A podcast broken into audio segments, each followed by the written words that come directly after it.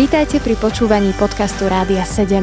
Naším vysielaním reagujeme na potreby ľudí v duchovnej, duševnej aj fyzickej oblasti. Cez éter Rádia 7 chceme odrážať vzťah s Bohom v praktickom živote.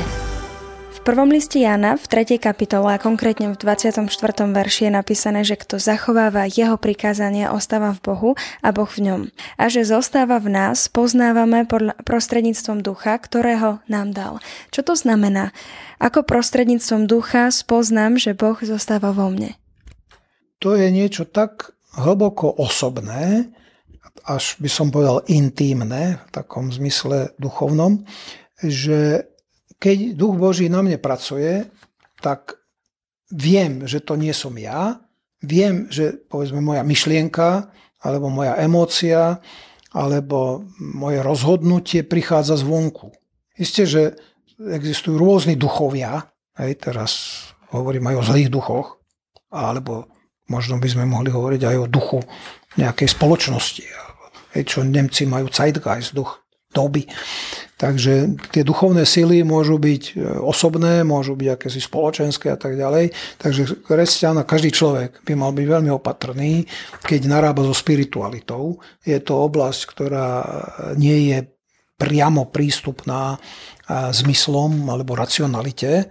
Neznamená, že sa o tom nedá rozmýšľať. Hej, pozor, racionalita je veľmi dôležitý arbiter, ale nemáme k tomu priamo taký hmatateľný prístup, viditeľný, že by sme vedeli to označiť. A preto je dôležité vždy k tomu pristúpať s modlitbou a keď prežívam, že Duch Boží na mňa pôsobí a mám otázky, či je to podľa písma, hej, podľa Biblie, alebo či to sedí, povedzme, s dogmatikou cirkvi, s učením cirkvi, tak by som sa vždy mal spýtať, Pane, si to ty? Hej, proste, či naozaj? Hej, zvlášť, keď sú nejaké otázne veci.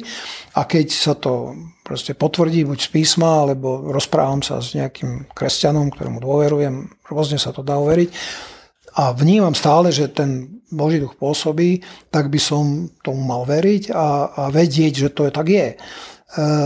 Samozrejme, že na rôznych ľudí, ako som povedal, to pôsobí rôzne, takže znovu ja by som sa zdržal nejakého takého všeobecne platného princípu alebo poznávacieho znaku, ktorým to každý môže spoznať.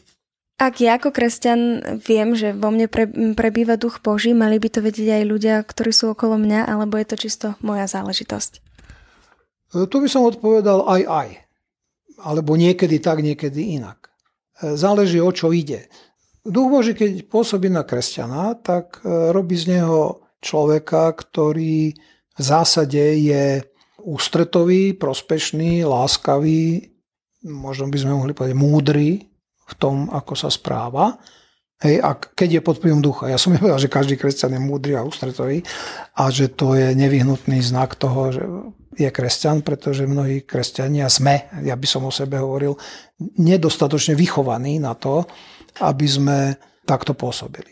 Ale teraz hovoríme o tom, keď naozaj Duch Boží nás mení, tak toto vnímajú. Samozrejme, že treba zdôrazniť, že u niektorých ľudí to vyvoláva pravý opak, odpor. Nenávisť alebo vzdor. Takže znovu, keď moje kresťanstvo alebo niečie kresťanstvo, spravodlivosť vyvolá nepriateľstvo, ešte to nie je dôkaz, že to nie je z Ducha Božieho. Lebo niektorí idú tak ďaleko, že povedia, že toto nemôže byť z Ducha Božieho, lebo to pôsobí nejednotu. No dobre, ak to pôsobí nejednotu s ľuďmi, ktorí majú mimo normy, mimo písma alebo mimo Božích plánov alebo čo, tak to nemôže iné robiť, ako vyvolávať nejednotu. Záleží, s kým to vyvoláva jednotu alebo nejednotu. Toto nie je ľahké zistiť a je dobrá rada kresťanom, aby sa v istých chvíľach sami nebránili. Mali by sme vedieť, že pri niektorých podozreniach alebo pri niektorých obvineniach je dobre povedať, Bože, ty si môj obhajca, ak ma obhájiš, tak budem obhájený, keď nie, tak nie. Pretože niekedy to sebaobhajovanie vedie k akémusi podozreniu, že človek je citlivý na seba, že je sebecký, že vlastne preto sa bráni, lebo sa cíti vinný. Aj Francúzi majú také zaujímavé príslovie vraj, kto sa obhajuje, ten sa obviňuje. zároveň. Takže niekedy sa treba obhájiť, lebo je to v prospech veci a je to úplne jasné. Ale niekedy sú situácie také, že jednoducho je to treba nechať v Božích rukách. To, čo kedy platí, znovu sa nedá všeobecne predpísať. Niekedy platí jedno, niekedy druhé. Čo kedy platí, znovu musí kresťan s modlitbou rozhodnúť. Nebrániť sa je niekedy zúfalo ťažké a je to prejav úžasnej viery, že kresťan sa vzdá seba obhajoby pred nejakými ľuďmi a povie to v Božích rukách, ak ma Boh obhájí, budem obhájený. A viem ja ako kresťan pracovať na tom, aby som bol čo najviac pod vplyvom ducha, alebo aby duch Boží vo mne čo najviac pracoval? Určite, a to je práve aj výzva, dá sa povedať, Novej zmluvy alebo apoštolov a proste Biblie, lebo človek podľa toho, na čo myslí, čomu sa venuje, tak ak sa budem venovať modlám alebo stále pozerať alebo čítať nejaké príbehy, ktoré oslavujú alebo obdivujú zločinnosť, hej, ja nechcem tu rozprávať proti televízii, no ale každý vie, že keď pozerá nejaký príbeh, ktorý je násilný alebo nečistý nejakým spôsobom etický, takže dostane pod vplyvom toho a otvára sa mysľou pri najmenšom nejakým procesom, ktoré ho nenadchýnajú alebo nevedú k rozmýšľaniu o spravodlivosti, o budúcnosti Božej alebo o živote.